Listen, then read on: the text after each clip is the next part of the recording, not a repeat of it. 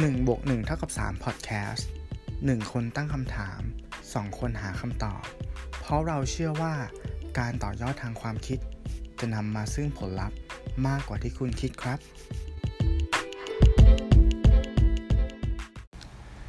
วิทยาศาสตร์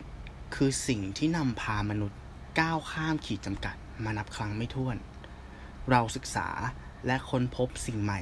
ในทุกๆวัน เปลี่ยนแปลงสิ่งที่เป็นไปไม่ได้ ให้เกิดขึ้นจริง ลบล้างทฤษฎีเดิมด้วยงานวิจัยใหม่ เราก้าวกระโดดมาเป็นจุดสุดยอดของห่วงโซ่อาหาร ด้วยการตั้งคำถามกับสิ่งที่เราสงสัย แต่ในทางตรงกันข้ามเมื่อขาวมีดำไสยศาสตร์ดูเหมือนจะเป็นเรื่องที่ใช้กลไกที่สวนทางกับศาสตร์ข้างต้น ดูดวงชะตา เครื่องราง สักยัน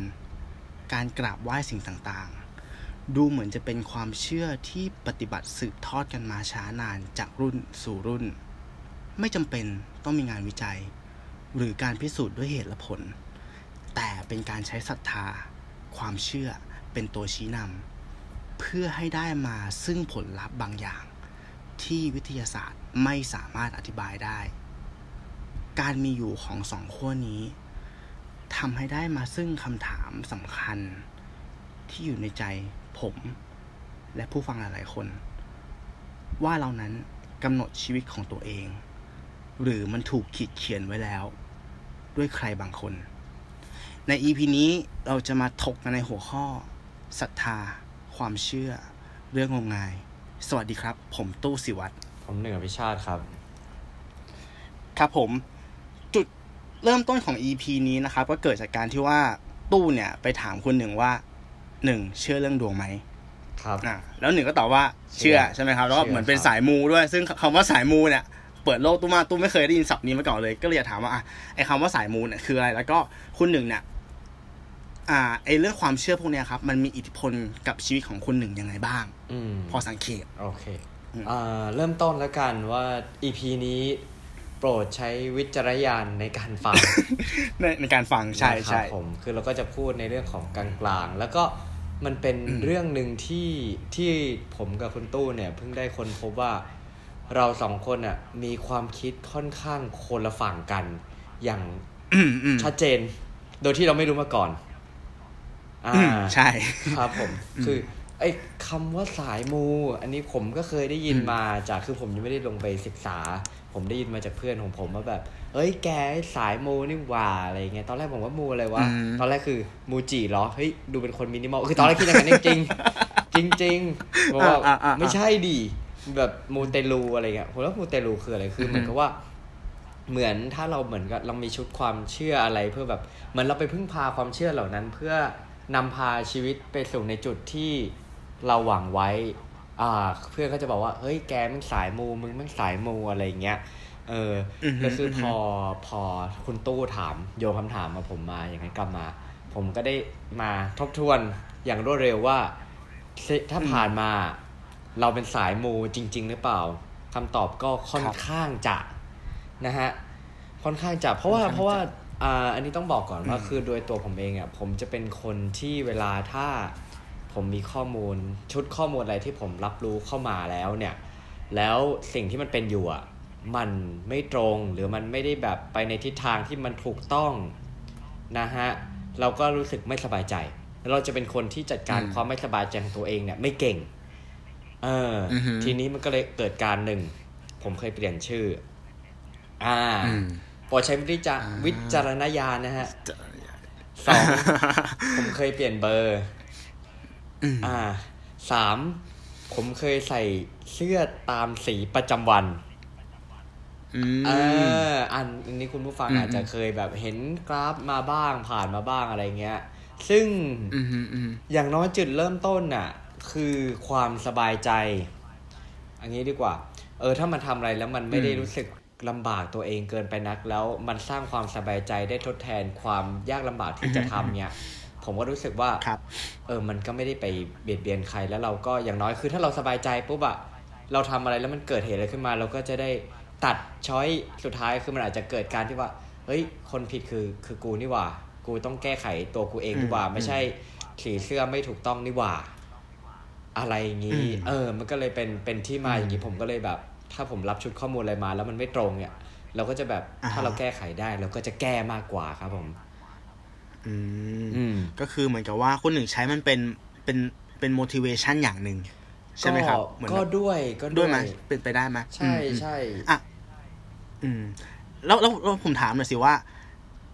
เอาจริงๆหลังจากว่าเปลี่ยนชื่อหรือเปลี่ยนเบอร์อะไรเงี้ย หรือเปลี่ยนใส่ใส่เสื้อตามสีวันอะไรเงี้ย รู้สึกว่ามันมันมีผลลัพธ์ที่เป็นนัยยะไหมครับ อืม รู้สึกว่า อืม ชีวิตดีขึ้นไหมอะไรยังไงบ้างไหม ก็ มันก็พูดยาก คือถามว่ารู้สึกไหมก็รู้สึกดี เพราะอย่างน้อยคือมันสบายใจอืมอืมอ่า แล้วมันก็มีอ่ามันก็มีอะไรดีๆ เข้ามา แต่ว่าอย่าลืมว่าสุดท้ายคือมันไม่มีชีวิตใครที่มันราบเรียบเสมอไปถูกต้องไหมอืมเออืมอบางคนก็สรุปว่ากรรมเก่า อ่า อันนี้ก็อ่าฮะไม่รู้าฮะเหมือนกันาฮะถูกต้องไหมเราก็โอเคอืมอืมเราก็ก็ทำในจุดที่ทำได้ แต่ว่าอย่างน้อยผม แต่อันหนึงที่ผมไม่ไม่เชื่อ ขนาดนั้นก็คือว่า คือสุดท้ายแล้วอะ เราจะแบบจะให้เรา อ่าผมอะสมมติอะให้ผมเปลี่ยนเบอร์มาเบอร์ผมดี แล้วจะผมมานอนรอวาสนา อันนั้นไม่ใช่ อืมอืมเออือมคือทุกครั้งที่มันอืไอเนี้ยอย่างน้อยคือมันต้องมีตามหลักเหตุและผลด้วย อาจจะบอกว่าอะอืมโชคชะตาอืมในชีวิตกี่เปอร์เซ็นต์ความพยายามอีกกี่เปอร์เซ็นต์ไม่ใช่ว่า เราจะหวังพึ่งอืมโดยร้อยเปอร์เซ็นต์เลย อะไรประมาณนั้นอ่าเอออย่างน้อยคือมันก็จะเป็นประมาณนี้สำหรับในแนวทางของผมนะฮะ ผมก็คุณผู้ฟังก็อาจครัจะบมีแนวทางแตกต่างกันไป แล้วก็มาแชร์กันได้อืมนะครับผมอืมแล้วของคุณตู้ล่ะอันนี้ที่มีครับแนวมีความคิดอะไรอย่างนี้ไหมแชร์กันได้ โอเค อันอันดับแรกเลยคือ ตู้บอกก่อนว่า ตู้เห็นด้วยมากๆ กับสิ่งที่คนหนึ่งพูดเมื่อกี้ก็คือว่า ใช้ความเชื่อตรงนี้เนี่ยศาสตร์ตรงเนี้ย เป็นเหมือนแรงผลัก อืมแรงผลักหมายถึงว่า ถ้าพูดถึงการวิเคราะห์ธุรกิจอะมันคงเหมือนเป็น opportunity อะเท่านั้นอะที่เหมือนจะมาเสริมเราอืมแต่ไม่ใช่จุดแข็งของเราเนาะอืมเหมือนบางคนเขาใช้แบบว่า เอ้ย ถ้าไม่มีตรงเนี้ยเขาจะไม่ทำอะไรบางอย่างอืมเหมือนเหมือนเฝ้ารอโอกาสเฝ้ารอตรงนี้มันเลยกลายเป็นเหมือนกับว่าเฮ้ยเหมือนเป็นฟิกซ์มายเซ็ตหรือเปล่าว่า ฉันจะไม่ทำนะ ถ้าไม่มีเรื่องของไม่มีคนทัก ไม่มีคนบอกว่าเฮ้ยทำสิโอกาสมาแล้วอืม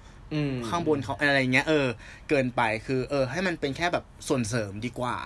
ดีกว่าใช่ถ้าพูดถึงบางคนที่แบบว่า ก็อ่าเล่นหวยแล้วไปขูดต้นไม้อะไรอย่างเงี้ยตู้มองว่าเออนั่นแหะคือเขา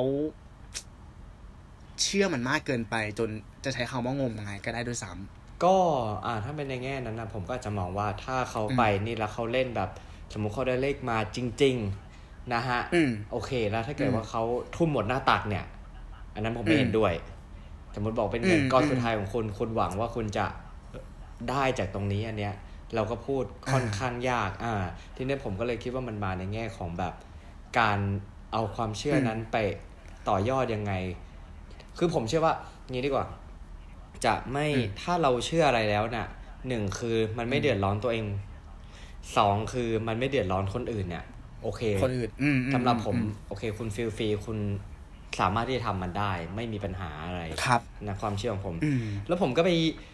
จริง ๆ ที่คุณตู้บอกว่าให้เป็นถ้ามองในแง่ของธุรกิจบางตัว หรือข้อมูลบางอันที่อืมผมได้ไปเจอมาเนี่ย ความเชื่อเนี่ยอืมกลับไม่ใช่สิ่งเล็กๆ ในโมในธุรกิจ แต่บางทีมันกลายเป็นสิ่งหลักที่อ่าขับเคลื่อนธุรกิจมาในแง่อย่างนี้คืออีพีนี้เราก็ไม่อยากจะพูดในแง่ของ ของชุดความคิดอย่างเดียว แต่เรารู้สึกว่าความเชื่อเนี่ยอืมมันสร้างโอกาสทางธุรกิจได้ด้วย และได้เยอะด้วยนะฮะครับอ่าเริ่มก่อนก็ผมอ่าถ้าผมจะขอยกแบบ case study ที่ผมไปไปนี่มา แล้วก็ไปลองไป search เว็บไปอะไรมาเนี่ย คุณตู้หรือคุณผู้ฟังเคยได้ยินชื่อสุริยาหีบศพไหมเคยครับเอเคยอเคยเคย แล้วคุณตู้อืมคิดว่าอืมตอนนี้เขาทำธุรกิจอะไรบ้าง ถ้าเท่าที่ผมรู้คือเขา เขาเริ่มจากการจำหน่ายหีบศพใช่ไหมครับใช่ครับ แล้วก็โตขึ้นไปเรื่อยจนเหมือนกับว่าเป็น one stop service เลยในการจัดการงานศพใช่ในประเทศแล้วก้าวต่อไปคือเหมือนเขาส่งส่งศพของชาวต่างชาติในไทยอะใช่กับอ่ากับประเทศเขาแล้วก็รับทำศพของคนไทยที่ไปเสียชีวิตในต่างประเทศด้วยอ่าใช่ฮะอ่าอ่าคือผมเนี่ยเออคุณตู้พูดถูกต้อง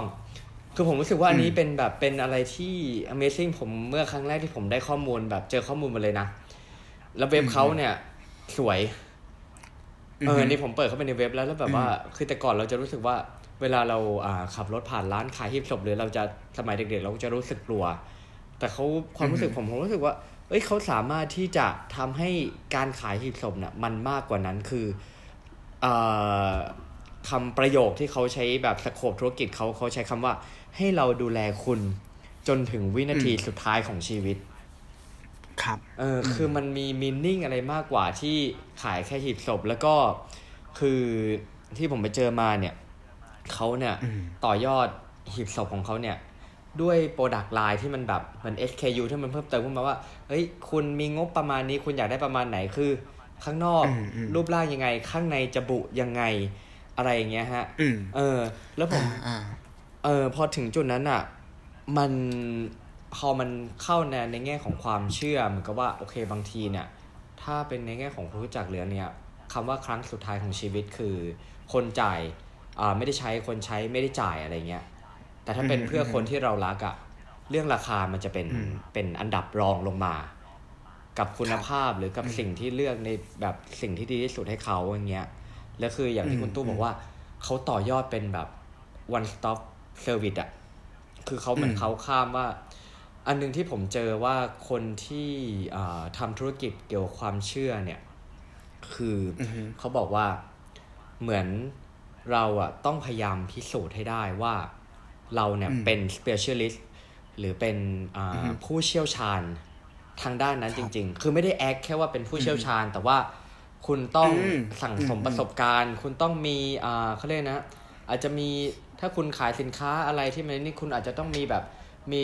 กระบวนการมีผลพิสูจน์มีอะไรครับให้คนเห็นว่าคุณชำนาญจริง ๆ แล้วถึงเวลาคุณค่อยมาทำธุรกิจเกี่ยวกับความเชื่อนะฮะอืมแล้วเขาก็เลยต่อยอดเป็นอืม one stop service คือมีทั้งจัดอืมงานแบบไทย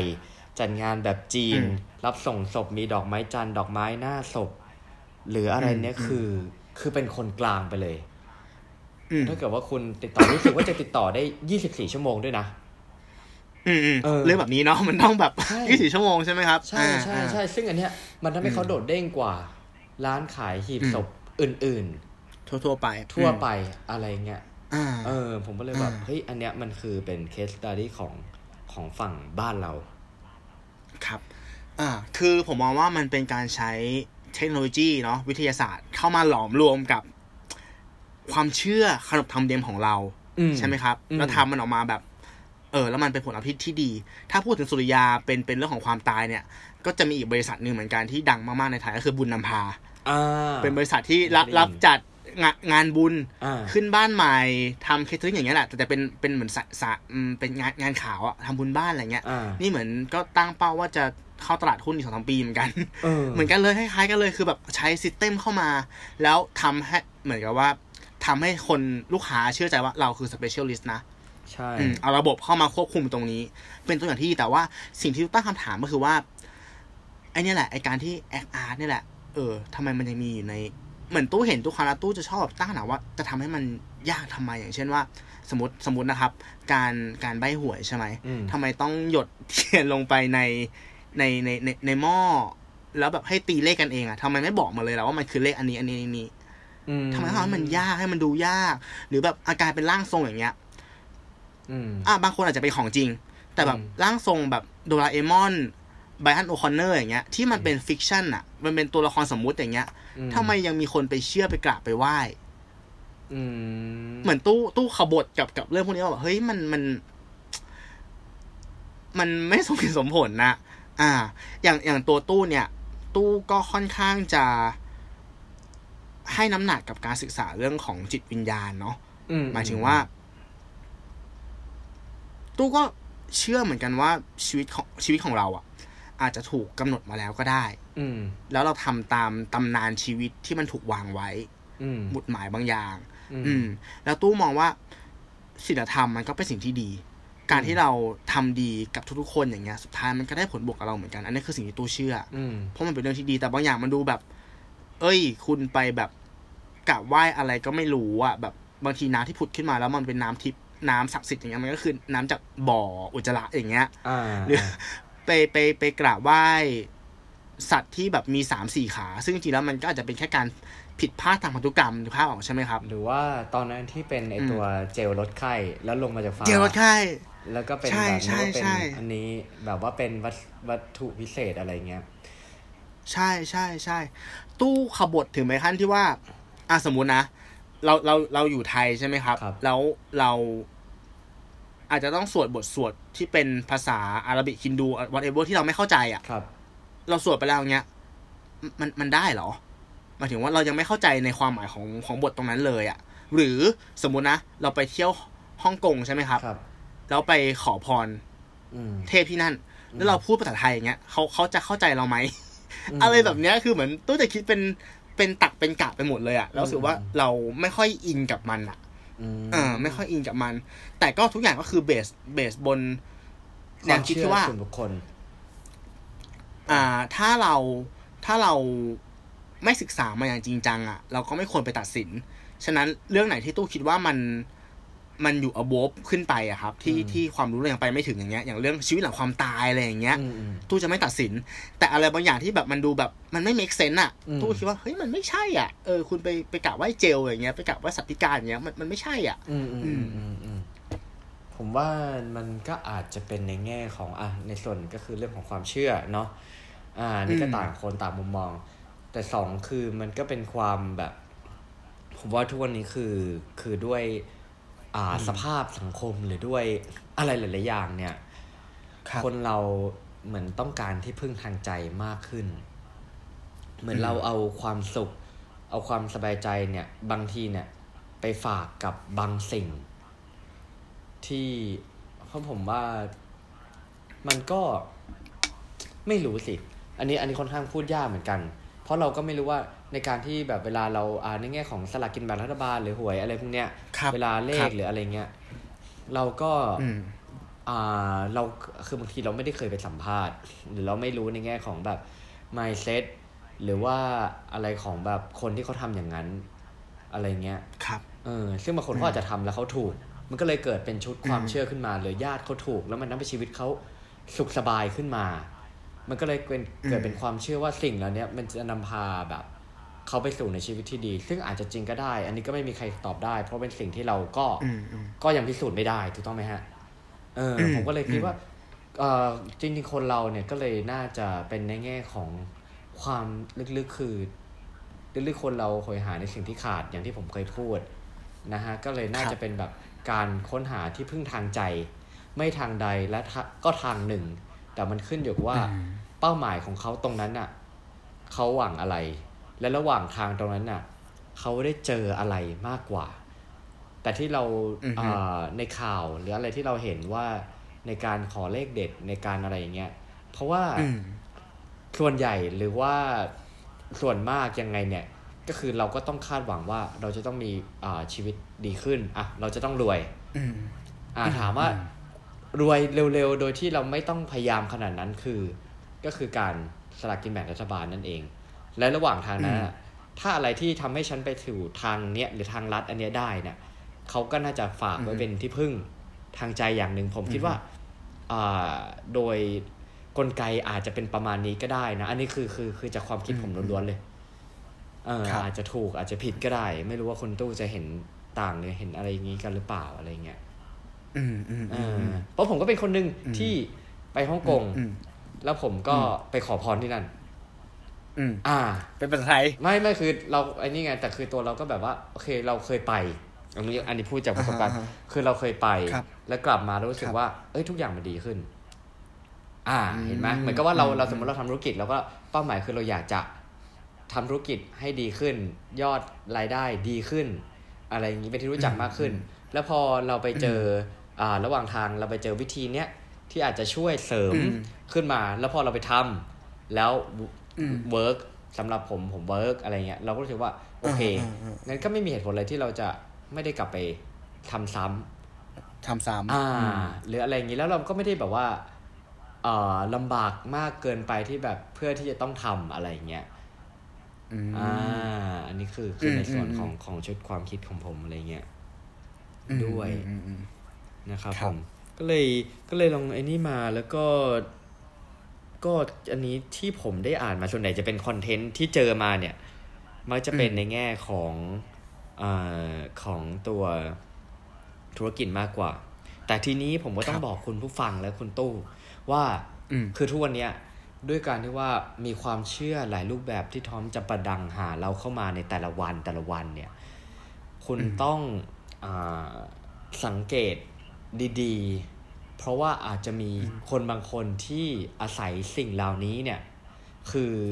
คือผมเชื่อว่าฝั่งหนึ่งของความเชื่อเนี่ย บางทีอาจจะมาพร้อมกับคำว่าความกลัวฮะอือฮึเออ คือถ้าเมื่อไหร่ คือเราอาจจะความเชื่อเนี่ย มันเกิดจากจากตัวเราใช่ไหมสมมติว่ามีคนมาทำอะไรอ่าแล้วเราเชื่อเหล่านั้นคือมันเกิดมาจากตัวอะตัวผมเงี้ยแต่ว่าครับไอความเชื่อเหล่านั้นอะ บางทีเนี่ยมันเกิดจากที่อีกคนหนึ่งเนี่ย มาบิวด้วยความกลัว อันนี้ตัวผมคิดนะอืมบิวด้วยความกลัวว่าอืมเฮ้ย ถ้าไม่ทำตามฉันอย่างเนี้ยชีวิตคุณจะพังอืมเอออมมพอบิวด้วยความกลัวปุ๊บทีเนี้ยเราก็จะต้องกระเสือกกระสนเพื่อที่จะสมมุติบอก อ่า เครื่องราง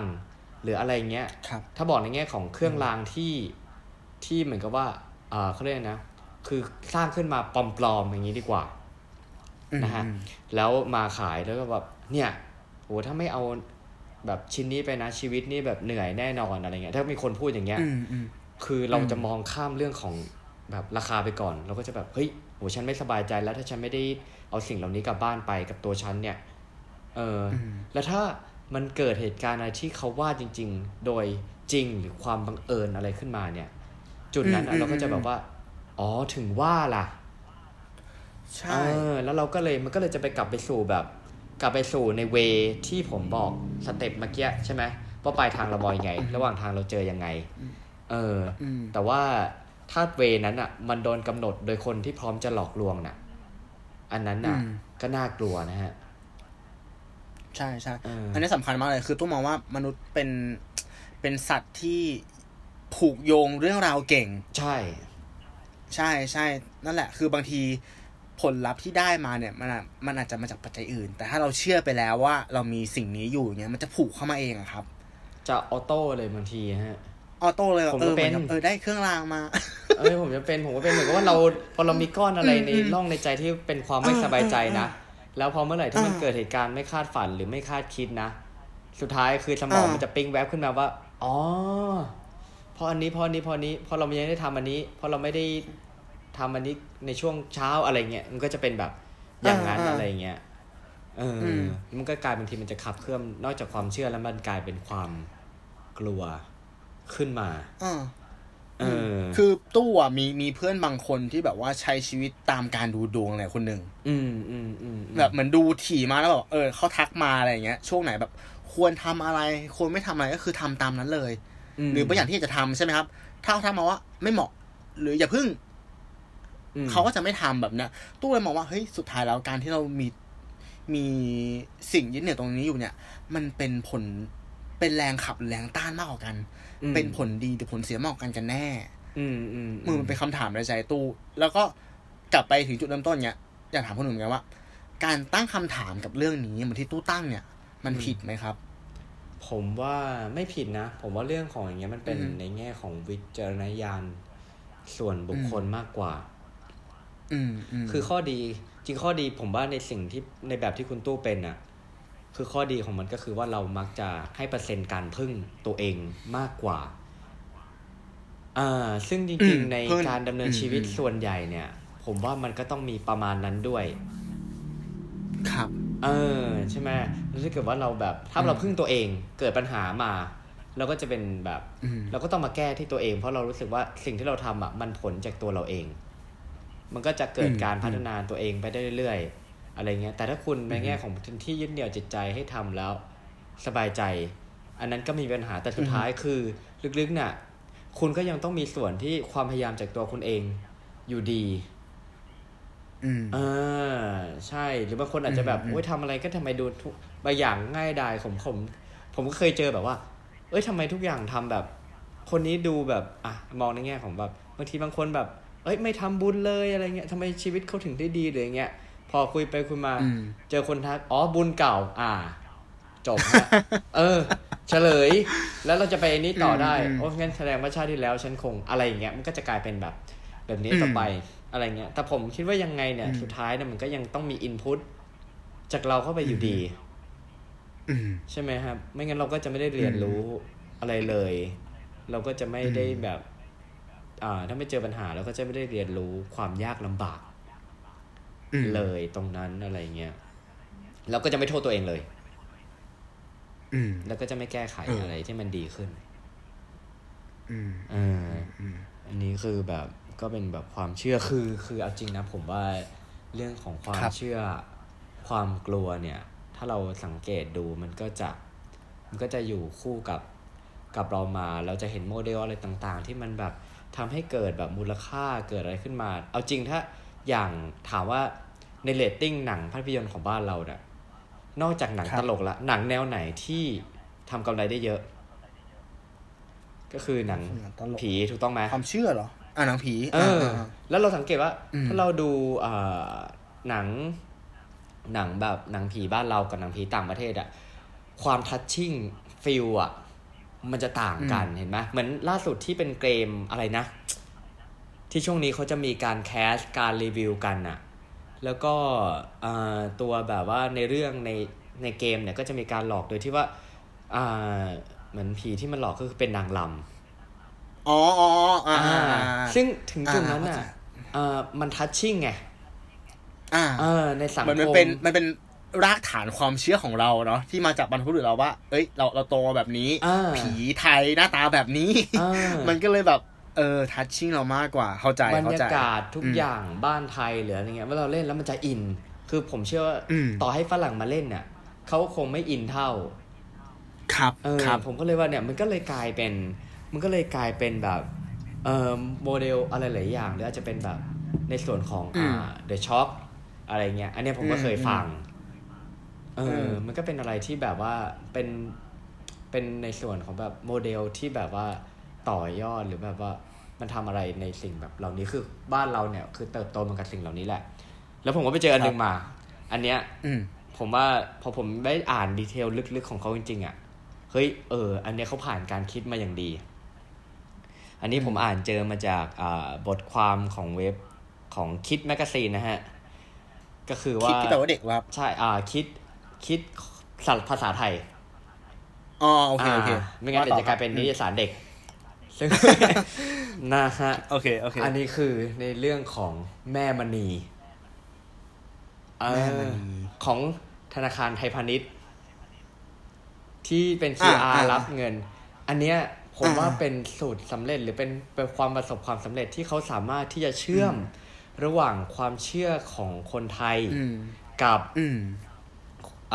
ธุรกิจ QR code หรือการรับการจ่ายเงิน payment แบบ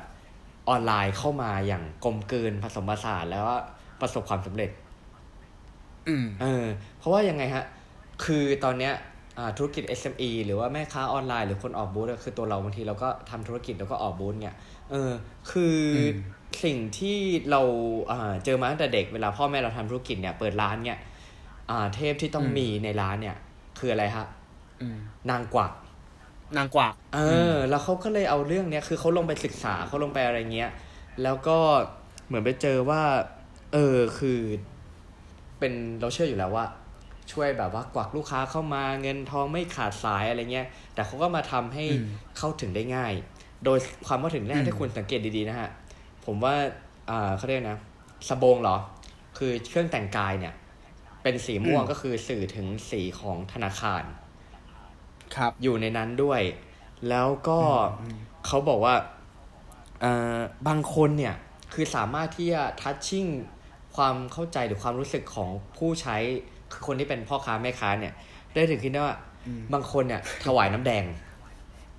อืมอืมอืมเอออมหรือเขามีการออกปังต่างๆ คือมีการซื้อขายออนไลน์ แล้วก็มีการสะสมปังต่างๆไว้ด้วยแล้ว อันนี้คืออมจากประสบการณ์จากเพื่อนผมเอง ก็คืออมก็มีการออกบูธบ้างอะไรบ้างอะเอาไปให้พาเจิมด้วย อืมโหเออ คืออมคือมันคือผมผมรู้สึกว่ามันเป็นมันเป็นเวที่มันทัชแบบอืมคนไทยได้ เออ แล้วก็เลยแบบแล้วทำออกมาได้นี่ผมรู้สึกว่าสิ่งเหล่าเนี้ยคือคือมันเป็นเรื่องที่แบบ เออน่าศึกษาไว้ แล้วเขาเขาเออเขาเสริมมานะฮะว่า เป็นทิปของเรื่องนี้ก็คือเขาบอกว่ากลยุทธ์ทางการตลาดทุกวันเนี้ยเปลี่ยนจาก emotional branding นะฮะ เป็น data driven emotional branding แทน คือใช้ data เนี่ย ใช้ข้อมูลเนี่ยเพื่อกระตุ้นการรับรู้และสร้างแนวโน้มการเกิดพฤติกรรมที่ต้องการอืมด้วยเรื่องราวที่กระทบกับอารมณ์ของเรา คือนางกวักอืมก็เลยเป็นอืม solution ที่ทำออกมาเพื่ออมสร้างความรู้สึกว่า โอเคอืมถ้าฉันวางเนี่ย อย่างน้อยอะเดี๋ยวฉันขายดีอ่าวันนี้ และในตรงนั้นเนี่ยอืมก็จะมี QR ที่พร้อมจะให้จ่ายเงินรับเงินได้แบบได้ง่ายด้วย ก็คือตอบโจทย์ อืมสิ่งเหล่านี้ตอบโจฮะทย์มากอืมๆมันคือการเอาเอาเทคโนโลยีมาผนวดกับ Data ศาสตร์ความเชื่อโบราณนะ ใช่ไหมครับใช่หมายถึงว่าเอาเอาอ่าเหมือนเหมือนเหมือนเหมือนลูกเทพอะมันก็คือรากฐานมันคือมามาจากกุมารใช่ไหมครับ จากเมื่อก่อนที่เป็นเป็นดินเป็น เป็นโลหะ แล้วก็อัปเกรดมาจนกลายเป็นตุ๊กตาที่แบบสามารถพาไปไหนมาไหนได้อืมคือมันมันเออมันล้ำสมัยขึ้นแต่ว่าแก่นของมันก็คือ ความเชื่อชุดชุดเดิมที่เป็นรากของเราเนาะที่เราผูกพันกันมารุ่นสู่รุ่น มันก็เลยทัชชิ่งเรา ใช่ใช่ใช่ใช่อืมแต่ก็ต้องดูบางอย่างเป็นเป็นเทรนด์นะฮะอันนี้คือผมพูดอ่าตรงบางกอย่างลางเป็นแล้วกันเพราะว่าเราไปอ่านอ่ามาอ่าบางอย่างเนี่ยเอ่อออฮึถ้ายังจำกันได้คือจตุคามรามเทพ คือช่วงหนึ่งคที่รับแบบมูลมูลค่าสูงไปถึงอ่าแบบณจุดนั้นอะไรเงี้ยนอกอ่าฮะเออมันเลยกลายเป็นความเชื่อแล้วมันเกิดความโลภขึ้นมาตรงนั้น อ่าอืมถ้าใครที่แบบเหมือนคนที่ไปซื้อตอนนี้ราคาสูงเนี้ยแล้วที่อยู่แบบอืมเทรนด์หรือว่าอ่าเขาเรียกไงเก่งกำไรวงว้างเนี่ยอืมอืมลงมาเนี่ยอืมตรงนั้นน่ะก็อาจจะเหนื่อยกันได้เหมือนกันอืมนะครับผมก็คือมันก็จะเป็นแบบเพราะว่าอย่างเนี้ยสังคมไทยคือจะมาแบบมา ผมว่ามาขนาดกับสิ่งเหล่านี้อยู่แล้วแหละ อยู่ที่เราจะอืมหยิบจับอะไรมาใช้กันเพื่อเพื่อทำให้อืมแบบเกิดความสบายใจหรือเกิดเป็นธุรกิจใหม่ ๆ ได้ขึ้นมา หรือล่าสุดที่ไปอ่านมาเจออคือรับจ้างอยู่บ้านเฮียน คือเขาอืมเขาตั้งไม่รู้คุณตู้เคยอ่านเจอหรือเปล่า หรือคุณผู้ฟังเคยได้อืมอ่านผ่านๆหรือเปล่า เคยได้ยินครับแต่ไม่เคยศึกษานะเออขอขอขยายความนิดนึงเออคือผมไปอ่านสนใจเป็มากนเลยข่าวมานะฮะก็คือว่าเขาบอกว่า ด้วยความที่ว่าอ่าอันนี้เป็นเป็นเป็นเหมือนกลุ่มเพื่อนเพื่อนที่เขาแบบอยู่เขาคิดโมเดลธุรกิจขึ้นมา เพราะว่าเออมันจะมีห้องสมมติว่าโรงแรมหรือบ้านที่เกิดเหตุการณ์อะไรไม่คาดฝันขึ้นมานะฮะแล้วอืมอ่าอาจจะเกิดมีคนเสียชีวิต ตรงนั้นเนี่ยมันทำให้เกิดผลที่ว่าคนเนี่ยไม่กล้า คนใหม่เนี่ย ถ้ารู้ประวัติอะเขาจะไม่กล้าเข้าไปอาศัยอยู่ ครับ คือถ้าเป็นเราเราก็ถ้าเรารู้เราก็ ถ้ามีทางเลือกที่หลังอื่น ห้องอื่นเนี่ย ถ้าเรารู้อะเราคงเลือกจะเปลี่ยนอืมถูกต้องไหมอันนี้คือเบสจากความอืมเนี่ยอันนี้คือเบสจากความสบายใจครับคำว่าความสบายใจนี่ผมจะพูดค่อนข้างบ่อยเลยนะฮะมันก็เลยเกิดเป็นเขาเลยอยู่เป็นเกิดเป็นธุรกิจตัวนี้ขึ้นมา ซึ่งคิวจองลูกค้าเนี่ยยาวมาก คือลูกค้าส่วนใหญ่เนี่ยจะเป็นในแง่ของเจ้าของอสังหาริมทรัพย์โรงแรมอืมรีสอร์ทอพาร์ตเมนต์หรือว่าคอนโดต่างอืมๆที่เคยเคยมีประวัติ อะไรประมาณนี้ โดยงานอืมของเขาเนี่ยอืมคือเขาก็เขาจะมีการการรับคัดเลือกก่อน คัดเลือกคนเข้ามาอือฮึเป็นทีมงานนะฮะ เพื่อที่จะอืมแล้วเขาก็ต้องดูด้วยว่าคนนั้นเนี่ยอ่าเป็นยังไงอะมี sense ไหมกลัวไหมเป็นยังไงอ่าอืมอายุเป็นยังไงหรืออะไรเงี้ย แล้วหลังจากนั้นอะ พอเขาได้ทีมงานมาเขาก็จะแล้วลูกค้าคือมาแมทชิ่งกัน ลูกค้าก็จะส่งข้อมูลอืมที่อยู่มา แล้วเขาก็จะให้สมมุติว่าบ้านหลังหนึ่งให้ทีมงานอะไปสามอืมคน แต่ว่าสามคนเนี่ยอืมถ้าคือผัดเวรกัน เคยอยู่ทีละคนอืมหลังจากนั้นก็จะมีการอืมอ่าการส่งข้าวส่งน้ำอะไรไป แล้วก็มีการคุยทางไลน์ว่า เอ้ย เจออะไรไหมอะไรพวกนี้ไหมอืมนะฮะแต่ว่าอืมเขาจะคือสิ่งที่เขาห้ามคือห้ามคนที่ไปอยู่ใน share location ออกมา ก็มีบางเคสที่ทุกอย่างเรียบร้อยไม่เจออะไร แล้วทำให้แบบอ่าอ่าเจ้าของห้องสามารถปล่อยห้องได้ปกติ แต่คือบางเคสที่อืมหัวโกร๋นก็มีเหมือนกัน เออ มันก็เลยเป็นอะไรที่แบบอันนี้เหมือนแต่เขาบอกทุกวันนี้คือลูกค้าก็ยังคงต่อคิวอยู่ มันก็เลยกลายเป็นเกิดโมเดลอะไรแปลก ๆ ที่เราไม่เคยคิดว่าจะเป็นอาชีพขึ้นมาได้ หรือไม่สามารถจะทำเงินมาได้อืมสักทีอืมอะไรเงี้ยเหมือนไปแก้แบบอืมเขาเรียกนะเพนพอยของของคนที่ไม่สามารถปล่อยห้องได้อะไรเงี้ยใช่เอใช่อ drive ด้วยถ้าความพูดถึงเชื่อแง่เนี้ยเลยนะเออในในในในมุมที่คล้ายๆกันทุกเคยได้ยินว่า ในญี่ปุ่นอะอืมมันจะมีธุรกิจที่เอาเป็นว่า ห้องพักที่มีเรื่องอะไรพวกเนี้ยครับอืมมันจะมีเว็บไซต์ที่เขารวมห้องห้องพักพวกนี้อยู่อืมรวมไว้ด้วยกันเลยนะอืมอ่า แล้วปล่อยให้เช่าในราคาที่ถูกมากอืมๆอ่า เหมือนสนองตลาดของคนที่แบบว่า ไม่กลัวผีอะ ไม่กลัวผีแล้วก็แต่มันอ่าอาจจะอะไม่อยากจ้างอยากไม่จะอยากจ่ายแพง ใช่ใช่อืมซึ่งก็แบบดังดังได้รับได้รับความนิยมมากเหมือนกัน ใช่ไหมเหมือนกับว่า เออ มันก็ตอบโจทย์เหมือนกันนะอืมตอบโจทย์เหมือนกันอืมสามารถจับมากลายเป็นมาแมทชิ่งแทนที่จะปล่อยห้มาอง matching แบบว่า เหมือนกับปล่อยห้องล้างๆมาเฉยอืมอ่าก็ขายได้ แล้วคนนำแพลตแพลตฟอร์มนั้นก็รวยเลยๆเออเออ เออ มันก็เลยเออกลายเป็นอะไรที่ที่ต่อยอดธุรกิจได้อีก อืมอืมใช่พอมองย้อนกลับมาผมรู้สึกว่า คือทุกอย่างมันก็ยังต้องอยู่ในจุดที่สมดุล สมดุลอ่าอืมมันต้องมีความ balance อะไรอย่างเงี้ยอยู่แล้วอะไรครับเงี้ยคือสำหรับอืมในส่วนของของ EP นี้ถ้าจะให้ผมแบบผมพูดฝากหรือว่าแบบสิ่งที่ผมคิดเห็นนะอืมก็จะแบบเป็นสิ่งที่ผมพูดในตอนก่อนหน้านี้แหละว่าคือจริงๆเรื่องของอืมความเชื่อ คือเราก็เติบโตมาเนาะเรื่องของความเชื่อหรือการเปลี่ยนแปลงครัอะบไรสักอย่าครังบตามความเชื่อของเราเนี่ย คืออืมคือเราเนี่ย คือผมคิดว่ามันไม่ผิด มันขึ้นอยู่อ่ากักับว่าอ่าสิ่งที่คุณเชื่อความสบายใจของคุณ อะไรเงี้ย ถ้าคุณทำอะไรแล้วคุณคิดว่าดีคุณก็ทำไปเนี่ยแต่สิ่งเหล่านั้นอืมอย่างน้อยเนี่ยอ่าน่าจะไม่เดือดทำให้ตัวเองเดือดร้อน และครับไม่สร้างความเดือดร้อนให้คนอื่นนะครับผมอืมถ้าบอกว่าในแง่ของอะถ้าบอกในแง่ของเบอร์ ผมก็โอเค ผมก็อืมเปลี่ยนเบอร์เพื่อความสบายใจ แต่ในสโคปเบอร์ที่ผมเปลี่ยนก็คือ เป็นในส่วนที่ผมสามารถรับได้ในส่วนของราคาอะไรเงี้ยแต่ถ้าคุณบอกว่าคุณแบบว่าคุณไม่ได้มีเงิน แต่คุณไปเลือกเบอร์ที่แพงๆ โดยคุณคิดว่าคุณจะเอาชีวิตไปผูกไว้กับเบอร์เพียงอย่างเดียวโดยที่คุณไม่ทำงานอะไรเลยอะไรเงี้ยเหมือนซื้อเบอร์แล้วต้องการจะถูกหวย อะไรเงี้ยอืมผมคิดว่าอย่างนั้นอะ มันไม่ถูกต้องซะทีเดียว มันคงอืมไม่มีทางลัดอะไรขนาดนั้นไม่งั้นทุกวันนี้คือ คือมีคือผมเคยได้ยินคำฮาฮาๆเกี่ยวกับโจสนะเขาบอกว่า ไม่งั้นเนี่ย ทุกวันนี้บ้านเราอะ น่าจะเป็นประเทศมหาอำนาจของโลก เพราะว่า เพราะว่า คุณเจออะไรไม่ถูกต้องคุณเปลี่ยนหมดเลย ชื่อใช่ปะอืมอืมอืมชื่อไม่ดีอืมคุณเปลี่ยนอืมอะเบอร์ไม่ดี คุณเปลี่ยนอะไรเงี้ยอืมอืมเออไม่งั้นนี่เออแล้วก็อันนี้อันนี้อันนี้ขอฝากคือผมอะตัวผมเองผมเคยไปอยู่ที่ออสอืมใช่ไหมมาปีครับคือตอนผมก่อนไปอะผมก็ได้ดูแบบเรื่องของเบอร์ แล้วผมก็ไปเลยอืมอะขออนุญาตเอ่ยชื่อว่าอ่า ตอนนั้นผมใช้ Vodafone เนาะผมก็อือฮึไปที่ที่ศูนย์เขาแล้วข้อดีของที่ออสเตรเลียคือ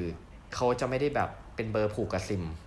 แต่เขาจะให้เราเลือกเบอร์จากออนไลน์ แล้วค่อยเขาเอามาผูกกับซิมของเราทีหลัง ถ้าเกิดว่าเราสามารถที่จะ fix ตัวเลขแต่ละหลักได้ สมมติว่าได้เลยมีเจ็ดเหรอตัว ใช่ใช่ใช่คืออ่าคือเบอร์ออสจะมีถ้าจำไม่ผิดมีสิบใช่ไหมแต่ว่าเขาจะตัดอ่าสามหลักแรกเหมือนเรา คือสามหลักแรกไม่เอาอ่านะในในแบบในกลุ่มในอ่าศาสตร์อะไรเงี้ยสามหลักไม่เอาอ่าเราเจ็ดหลักหลังอ๋อแล้วที่ออสเนี่ยก็คือเจ็ดหลักหลังอะเรากำหนดเลขได้หกหลักอ่าฮะเออ ผมฟินเลยผมนั่งเนี่ย ไอไอเอาหลักเนี้ยเลขนี้ไอเอาหลักเนี้ยเลขนี้ไปเลยอืมเอออมถึงมาผมว่ามันจะเหมือนกับขายในบ้านเรานี่น่าจะแพงอะแพงมันเหมือนกับการตั้งชื่อ account เลยใช่ไหมแค่ว่ามันไม่ซ้ำก็คือโอเคเลยอย่างเอนั้นอใช่ไหมแค่พอสมมุติปุ๊บอ่าใน system available อ่าคุณก็คือแล้วอ่าเขาก็เอาก็ซิมได้เลยเปล่ามา แล้วก็ซิงข้อมูลเบอร์เนี้ยอืมลงซิมแล้วเอากันเลย แล้วผมก็เลยบอกอ่าโทษทีนะ ใช้เวลานานหน่อยเออพนักงานก็แบบเป็นชาวต่างชาติเขาบอกไอเดอร์แซนแบบว่าเขาบอกว่าคนไทยมาเนี่ย อย่างนี้เกือบทุกคน ผมบอก เฮ้ยจะดีใจดีวะเออ เอออุ้ยชอบชอบชอบคำนี้มากเลยคือ อันนี้ตู้เสริมนิดนึงคือ มันมีคำพูดของคุณอ่าเดฟทรอตเขาเป็นอืม CEO ของบริษัท advertising ที่เขียนหนังสือเรื่อง predator thinking อะครับครับ predator thinking เออ ผมชอบมากเขาบอกว่า เขาเป็นคนตะวันตก ครับ แล้วแฟนเขาอะเป็นคนตะวันออกครับก็คือคนเอเชียส่วนครับเขาเป็นคนตะวันตกใช่ไหมเขาบอกว่า เขาชอบว่าแฟนเขาว่าเป็นคนที่งมงาย อืมในเรื่องของความเชื่อโบราณครับ แต่แฟนเขาก็พูดกลับเหมือนกันว่า คุณก็งมงายเหมือนกัน อืมในเรื่องของหลักการและงานวิจัยอ๋ออ่าคือแบบบางทีแบบการที่แบบ เหมือนกับว่ามันอ่าอย่างเช่นกรณีที่เขายกยกตัวอย่างมาใช่ไหมครับว่า คนตะวันออกเนี่ย เวลาไปหาหมอเนี่ย ครับหรือเวลา จะชอบแบบอิงจากผู้เชี่ยวชาญอะอะไปหาหมอคือถามหาใบ certificate อันนี้คือตะวันออกหรือตะวันตกนะเอ้ยโทษตะวันตกอ่าตะวันตกตะวันตกอ่าตะวันตกอ่าตะวันตกอ่าไปหาหมอคือถามหาใบ certificate ถ้ามีคือโอเคแล้วอุ่นใจ อืม อืม ไม่ถามด้วยนะว่าแบบได้มายังไงบางทีบางทีแบบแค่เห็นก็คือโอเคแล้วอะอืมอืมอืมอ่า ส่วนถ้าแบบเป็นคนตะวันออกใช่ไหมครับอืมก็ มันจะมีแบบหมอโบราณเนาะที่แบบว่าไม่ได้มีใบ cert อะไรอย่างเงี้ยอืมใช้สมุนพงสมุนไพรใช้การรักษาอะไรอย่างเงี้ยอืมซึ่งสุดท้ายแล้วอะหมอที่มี certificate อะอะผมถามหน่อย มันของจริงหรือเปล่า อืมอืมอืมถ้ามันเป็นของปลอมแล้วเราเราเชื่อไปแล้วนะตอนแรกอะอ่ามันคือการเชื่อในในงานวิจัยในหลักเหตุผลที่ไม่มีวิจารณญาณเหมือนกันหรือเปล่า แล้วหมอที่เขาเป็นหมอตำแยหรืออะไรอย่างเงี้ย ถ้าคนไปหาแล้วมันหายอะเออเขาก็ทำหน้าที่ของหมอ ได้ได้อย่างสำเร็จดูลูกได้ดีหรือเปล่า ก็คือรักษาใช่คนได้ เออ ก็รักษาคนได้เหมือนกันแล้วไงอะอืมใช่ไหมครับ เพราะว่าผมว่าบางทีอาการป่วยอะครึ่งหนึ่งอะ มันอาจจะมาจากเรื่องของร่างกาย อีกครึ่งหนึ่งมันคือเรื่องของจิตใจถูกต้องไหมครับ ใช่ มันคือความสบายใจ ใช่ความสบายใจอ่าเหมือนกับว่าเราก็ต้องใช้วิจารณญาณทั้งในเรื่องของความเชื่อเนาะอืมแล้วในเรื่องของข้อมูลด้วย อืมอืม อันอืนี้มไม่ใช่สักแต่ว่าเชื่อเลย อืมอันนี้เห็นด้วยเพราะว่าปูมหลังของแต่ละคน หรือสิ่งที่เคยทำให้เขาสบายใจเนี่ย มันก็ไม่เหมือนกันดังนั้นเราก็เราคงไม่สามารถที่จะไปบอกว่า ความเชื่ออันนี้ เชื่อถือได้อืมความเชื่ออย่างนี้ ผิดอันนี้ถูกอันเนี้ยคือมันเป็นเรื่องของแต่ละคนแต่ละบุคคลไป อะไรอย่างเงี้ยผมคิดว่าเออมันเป็นอืมมันเป็นแบบ มันเป็นเรื่องที่ก้าวไก่กันไม่ได้เนอะของอย่างเงี้ยเออืมอก็ขาดกันไม่ได้ใช่แต่ยังไงนอกเหนือจากนี้ก็ต้องคอยดูหรือคอยอาเช็คดี ๆ นะฮะว่ามีอืมบางทีมีคนที่พร้อมที่จะเอาเรื่องของความเชื่อ เพื่อสร้างความกลัวเนี่ยมาทำเป็นธุรกิจเพื่อคือคุณอาจจะกลายเป็นเหยื่อ จากคนเหล่านั้นก็ได้ตามที่เราเห็นในข่าวเยอะแยะเออเบอร์ว่าอันที่อาจจะทำให้แบบเกิดความเชื่อ หรือว่าสร้างความโลภเกิดขึ้นมาเนี่ย เออแล้วคุณอาจจะแบบไปตกหลุมพรางตรงนั้นก็ได้ก็อันนี้ก็ต้องขอเตือนกันไว้ด้วยแล้วกันนะฮะอืครับ ผมอาอืส่วนคุณตู้มีอะไรอยากฝากสำหรับ EP นี้หรือเปล่า ครับก็อย่างที่คุณหนึ่งบอกแหละมันต้องใช้วิจารณญาณเนาะทั้งในเรื่องของความเชื่อด้วย แล้วก็เรื่องของเหตุผลด้วยอืมแล้วก็สิ่งที่ตู้คิดได้เลยจากการที่เราได้มาคุยกันใน EP เนี้ยก็คือว่าเราเป็นคนที่เห็นต่างต่างแบบ แต่ว่าน่าจะต่างที่สุดตั้งแต่ต่างทำต่างทำแต่ละใช่ EP ใช่มาแล้วอืม เรื่องคัพปิ้งเนี้ย ใช่ อืม แต่ว่าสุดท้ายแล้วเราก็ไม่ได้ขัดแย้งกัน นั่นหมายถึงว่า ตู้คิดนะตู้คิดว่าตู้สามารถตั้งคำถามได้อ่าคนหนึ่งก็สามารถตั้งคำถามได้เหมือนกัน แต่ว่าคำถามตรงนั้นอะ มันคืออยู่ในระดับของการวิพากษ์เฉยอืมๆแต่ไม่ได้ล้ำเส้นไงไม่ได้ไปแบบว่าเฮ้ยหนึ่งอย่างนี้ไม่ถูกนะมันไม่ใช่คือเราถาม อืมแล้วเรารับฟัง อืมด้วยความเข้าใจ อืมมันจะไม่เกิด มันจะไม่เกิดความขัดแย้ง อืมอืมอยู่บนความพอดีใช่ใช่ใช่เพราะว่าแล้วก็อ่า ต่อให้ต่อก่อนอืมๆอ่าต่อกันเอาเอาพูดพูดหนึ่งพูดก่อนอ๋อเพราะผมว่าทุกวันนี้บางทีปัญหาในอ่าในสังคมรอบตัวที่มันเกิดขึ้นอะ บางทีมันอืมเกิดจากการอ่าตัดสิน ถ้าเนี้ยตัดถ้าคุณใช่คุณเนี่ยน่าจะใช่ย้อนกลับไปอืมในพีของเรื่องของโลกสวยหรือคิดบวก ถ้าเมื่อไหร่ที่ใช่เราตัดสินคนอื่นไปแล้วอะอ่าอืมโอกาสที่เราจะเขาเรียกนะ ที่เราจะเปิดกำแพง หรือเปิดประตูให้เขาอืมเข้ามา เข้าใจในโลกของเราอืมเนี่ย แล้วเราไปเข้าใจในโลกของเขาเนี่ย มันยากมากอืมขึ้นเพราะคุณก่อกำแพงเหล่านั้นขึ้นมาซะสูงชันแล้ว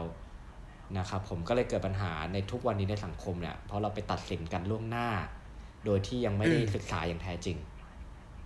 เออใช่ อย่าง EP เนี้ยก็เป็นเป็นผลลัพธ์ของการที่เราสองคนต่างไม่ตัดสินกันถูกต้องไหมครับหมายถึงว่า ถ้าคุณหนึ่งบอกว่าคุณหนึ่งสายมูแล้วตู้แบบตัดสินคนหนึ่งแบบเฮ้ยงมงายอะไรเนี่ย มันก็คงไม่ได้ไม่ได้มาอัดอ่าไม่ได้มาอัด EP นี้แล้วตู้ก็จะไม่ได้รู้ข้อมูล เชิงลึกอ่าจากคุณหนึ่ง เออ อันเนี้ยเหมือนกับว่าเราก็แบบได้พัฒนาความคิดเราได้รู้อะไรมากขึ้น ด้วยการที่เราไม่ตัดสินเขาไปก่อนอ่าสุดท้ายก็คือรู้เยอะขึ้นแล้วก็เข้าใจเขามากขึ้นด้วย อืมอืมสนุกครับ EP อืมนี้มันดีเหมือนกัน ดีดีดี แล้วก็ตู้เสริมนิดนึงที่ตู้หาข้อข้อหาหาข้อมูลมา ครับ จริง ๆ แล้วเนี่ย เขาบอกว่ารากของความเชื่อกับความงมงายเนี่ย มันมาจากจุดกำเนิดเดียวกันนะ อืม อืม คือพี่ตูนบริสแลมครับ เดี๋ยวเดี๋ยวเดี๋ยวเดี๋ยวเอ้ยโอ้โหโอ้โหนี่ตั้งใจขอฟังติดแบบผ้านะตั้งใจฟังมากเลยเนี่ยตู้ขอโทษ อ๋อ โอเค อยากเห็นคนไทยบินได้เออเจมส์บินได้ของเองไทยบินได้ อ๋อ เยี่ยมเยี่ยมเฉียบเฉียบโอเค โอเคครับ EP นี้ก็ขอขอบคุณท่านผู้ชมเนาะที่ฟังตู้ละหนึ่งมาถึงตอนจบตรงนี้ครับก็ อย่างที่บอกก็คือว่าสามารถติดตามเราได้ที่ช่องทางอ่า Spotify ครับ Anchor Apple Pod Apple Podcast ครับ YouTube แล้วก็เพจของเรา อ่า Apple มาแล้วใช่ปะ สามมาแล้วมาแล้วมาแล้วออนไลน์แล้ว โอเค อืมอืมใช่ ได้ครับ คุณหนึ่งจะฝากอะไรเพิ่มไหมครับ อ่าก็ฝากสนับสนุนเราด้วยนะฮะ เออน้องส่งคำถามมาบ้างก็ได้อืมได้เลยครับ โอเคครับ ผมตู้ศิวัตรผมหนึ่งอภิชาติ สวัสดีครับ สวัสดีครับ